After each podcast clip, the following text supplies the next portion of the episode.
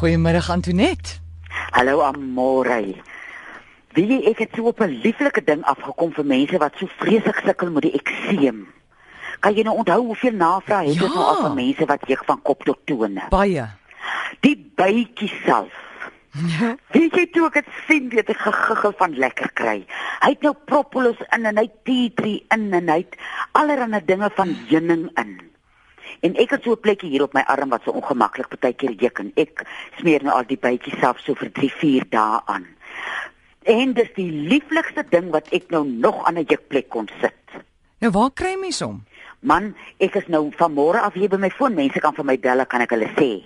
Waar Okay. kry hulle die bytjie self? Okay. Nou so 'n ou lieflike ou bytjie, maar ek het gedink met al die navrae Mm. van mense wat so sukkel met ekseem, kan mense gerus die bytjie self probeer. Goed, ons gaan dit onthou, maar jy sal eers môre by jou nommer wees. Dit moet Ja, ek mense weet. ek ry ja. nou nog uit met ou dapper Ja. as ons klaar gepraat. Ja. Goed, eh, die lyne gaan nou klaar maal. Ek het nog eers die nommer gesê nie 0891104553. Ons het Venus net hier op die lyn. Goeiemiddag. Goeiemôre. Uh, kan ek dalk anoniem bly asseblief? Enige tyd? Uh, Antoinette, ek wil net weet, my vrou het 'n snaakselike knop onder onderkant haar bors. Nou, eh, tipies vrou mense sien nou maar bang om dokter toe te gaan. Wat kan hy doen daar?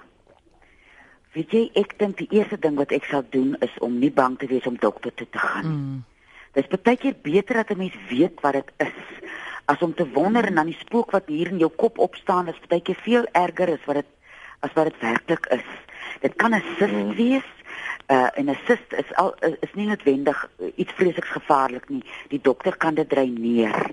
En ek sal voorstel tot sy nou 'n uh, 'n uh, bestelling by 'n dokter kry dat sy saans die kasterolie lap met die uh ag die flennie lap met die kasterolie op sit. Uh, is dit pynlik of of is dit nie eintlik fyn nie? Nee, sy sy loop al vir 8 jaar met die ding en hy hy, hy sê glad nie moeilikheid. nie.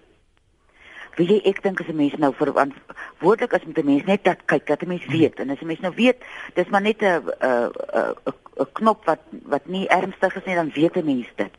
Maar ek sal voorstel dat sy dat iemand daarna kyk. Anoniem, hoe lief is jy vir jou vrou? Baie baie baie lief. Ek sal die wêreld versit vir haar. Daar's Vat haar onmiddellik dokter toe. Ek maak so môre. OK, goed. Okay. Dankie hoor. Totsiens. Hallo, hoor. Charlotte, goeiemiddag. Middag, Susan wat praat. Ek wil gou-gou by julle uitvind. Ek was gediagnoseer. Die dokter het gesê my darm het losgeskeur van my ligamente af. en nou het ek 'n permanente probleem van opgeblaasheid en ek het 'n permanente moegheid op my. Nou my grootste probleem is ek bly moeg. Ek soek raad vir moegheid, maar die beet help nie want ek het hoë bloeddruk. OK, wat Ja. is jou naam? Susan, Susan. Uh Susan, het, uh, ondervind jy enige pyn met met met jou ingewande? Of of Vreeslik, vreeslik. Hoor, dit is um hy druk vas teen my ribbes ja. Weet En jy nou wat sê hulle kan nie opereer nie want dit is te gevaarlik om by die darm te opereer. Ja, nee, mens moenie sommer in die darm sny nie. Weet jy wat ek sal voorstel? Mens kry iets wat hulle noem kalmoes. In Engels is hy die calamus root wat vreeslik goed is wat die uh spysverteringsstelsel help as 'n mens sukkel met die spysvertering. En vir die moegheid kan dit dan nou ook wees dat jou kos nou nie goed verteer nie, so jy kry nie eintlik voedingswaarde in nie. Ek doen nie, ek het 30 kg verloor. Ai vrou. Daar sal ek nou voorstel dat 'n mens iets soos daspos en klipkruie gebruik wat 'n mens se energievlakke 'n uh, 'n uh, 'n uh, uh, bietjie sal lig. En as jy jy bly nie naby mense wat miskien 'n uh, granate het nie. Dis nou so 'n skaars ding. Weet jy as jy ek sal 'n bietjie moet uitvind. As Ja. jy granate in die hande kan kry, kan jy hom afskil en uh as die skil droog is, kan jy hom so stamp uh met 'n koekroller of met 'n bottel of 'n ding dat hy so poeier word. Dit sal ook vir jou verligting gee vir die ongemak uh daar daarvan. Maar ek sal as ek jy is by 'n gesondheidswinkel gaan uitvind of jy van hierdie kalmoes of die kalamoes, mens spel dit C A L A N U S. So jy sê dit kan ek by gesondheidswinkels dit kan jy kry. kry by 'n gesondheidswinkel. Ja. Ag Antoinette, vreeslik vreeslik baie dankie. Jy weet nie hoe lank sukkel ek nou met hierdie moegheid nie. Ai, maar sterkte Susan. baie baie dankie en 'n lekker dag vir julle. Dankie hoor. Dankie. Tata. Iemand sê hier per SMS, nee, nis netie. Wat kan ek gebruik vir nagsweet en geswelde voete? Ah, is dit 'n sê die een of hy 'n man of 'n vrou is? Nee, hulle sê nie. Ah, want as jy nou 'n vrou is en jy's in jou menopause, dan weet jy jy's 'n waterval in die bed gereeld. Ja. so vir 'n uh, nagsweet kan ook 'n aanduiding wees van 'n onderliggende ander toestand. Mm. So ek sal bietjie laat die dokter na my kyk of jy nou sweet oor iets.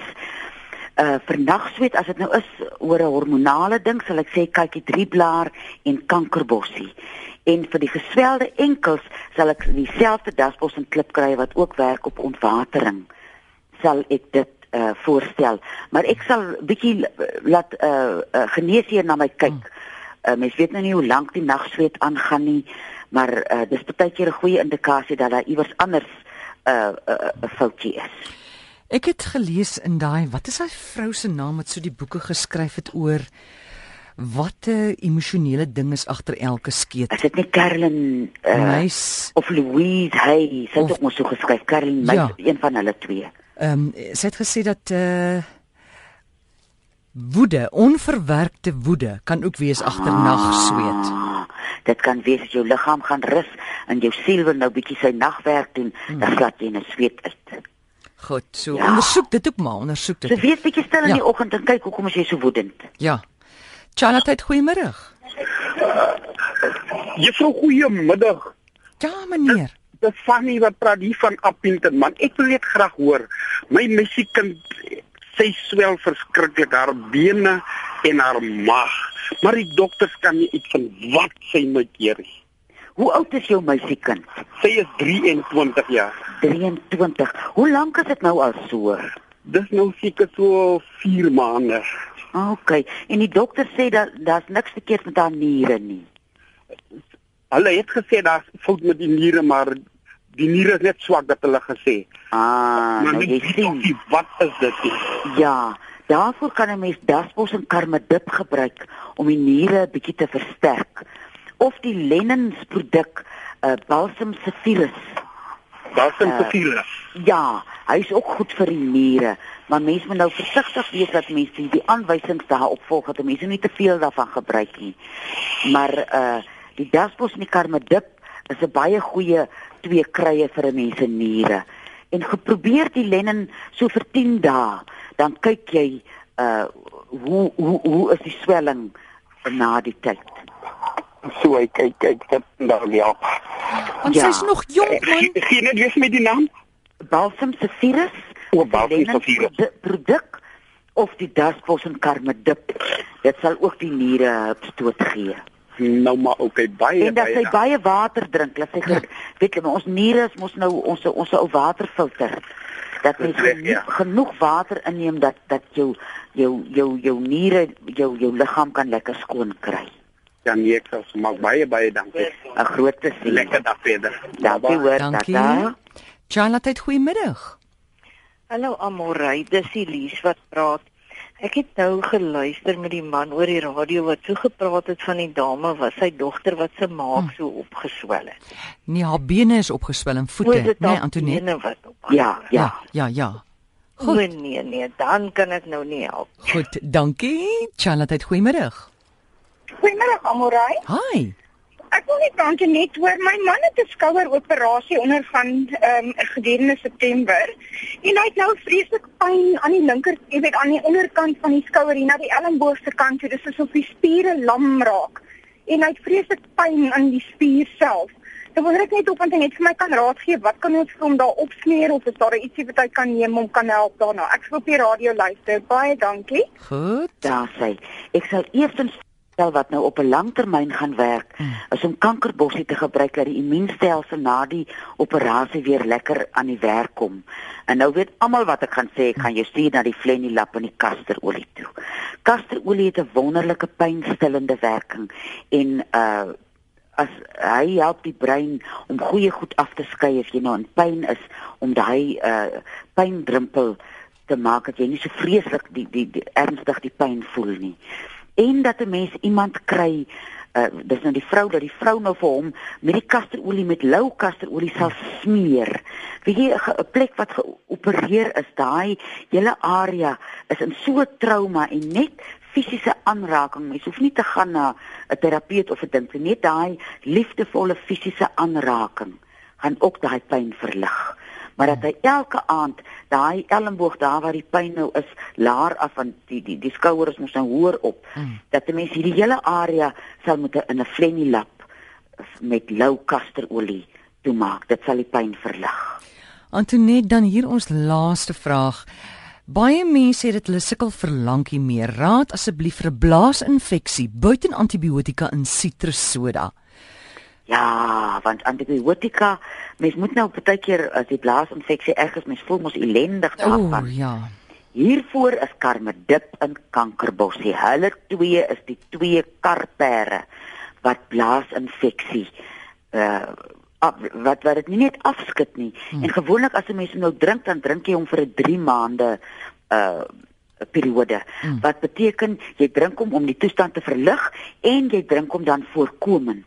Mm. So as jy geneig is tot blaasinfeksie, of moet 'n mens baie keer dis die wonderlike werking van kry, jy hoef nie te wag tot jy siek is nie. Mens kan hom voorkomend gebruik dat jy gereeld jou karmedip en jou kankerbossie gebruik en dan as jy die karmedip dan nou naand nie meer drink nie, dan bly hou jy aan met die kankerbossie want die uh, kankerbossie maak ons jou immuunstelsel sterk hmm. en as jou immuunstelsel sterk is, sal hy daai as jou Achilles heel jou blaas is met die ontsteking, hmm. sal hy jou blaas ondersteun dat hy nie so ontsteek ontsteking kry nie. En dan moet jy ook 'n bietjie verder dink in jou lewe. Wie is daar tans in jou lewe verstaan jy? Maar wil jy nie maar daai woorde sê nie, ek mag nie.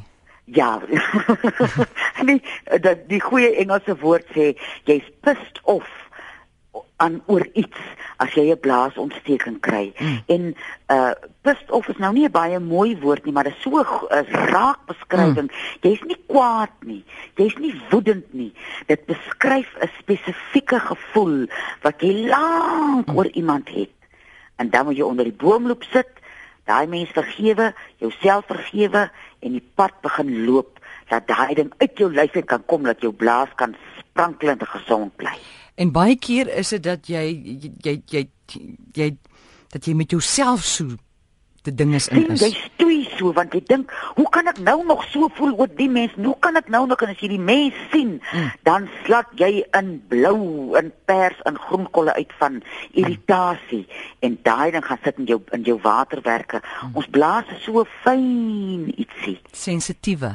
Fyn sensitiewe ou dingetjie. Troos hom en gaan vergewe daai mense en vergewe jouself, dat jy so 'n striweling het mm. wat jou so pist of maak. Goed, Antoinette is nou nie vanaand by haar foon nie, maar van môre aand af, né? Nee. Dis reg, sit ek in die papegaai tussen 5 en 7, mm. kiep reg op na langs die foon by 023 41 659. En die skiete wat jy nie kan oplos nie, sal die papegaai oplos. Wie jy hy skud sy vere en hy hy kraai soos 'n hoender en as almal sommer weer reg. ek sê vir Tikkie Tonton, ek sê groete, sal jy? Ek gaan hom sê, Marita. Baie dankie. Dankie Antoinette. Goed, totsiens. Net gou vinnig weer 0234161659.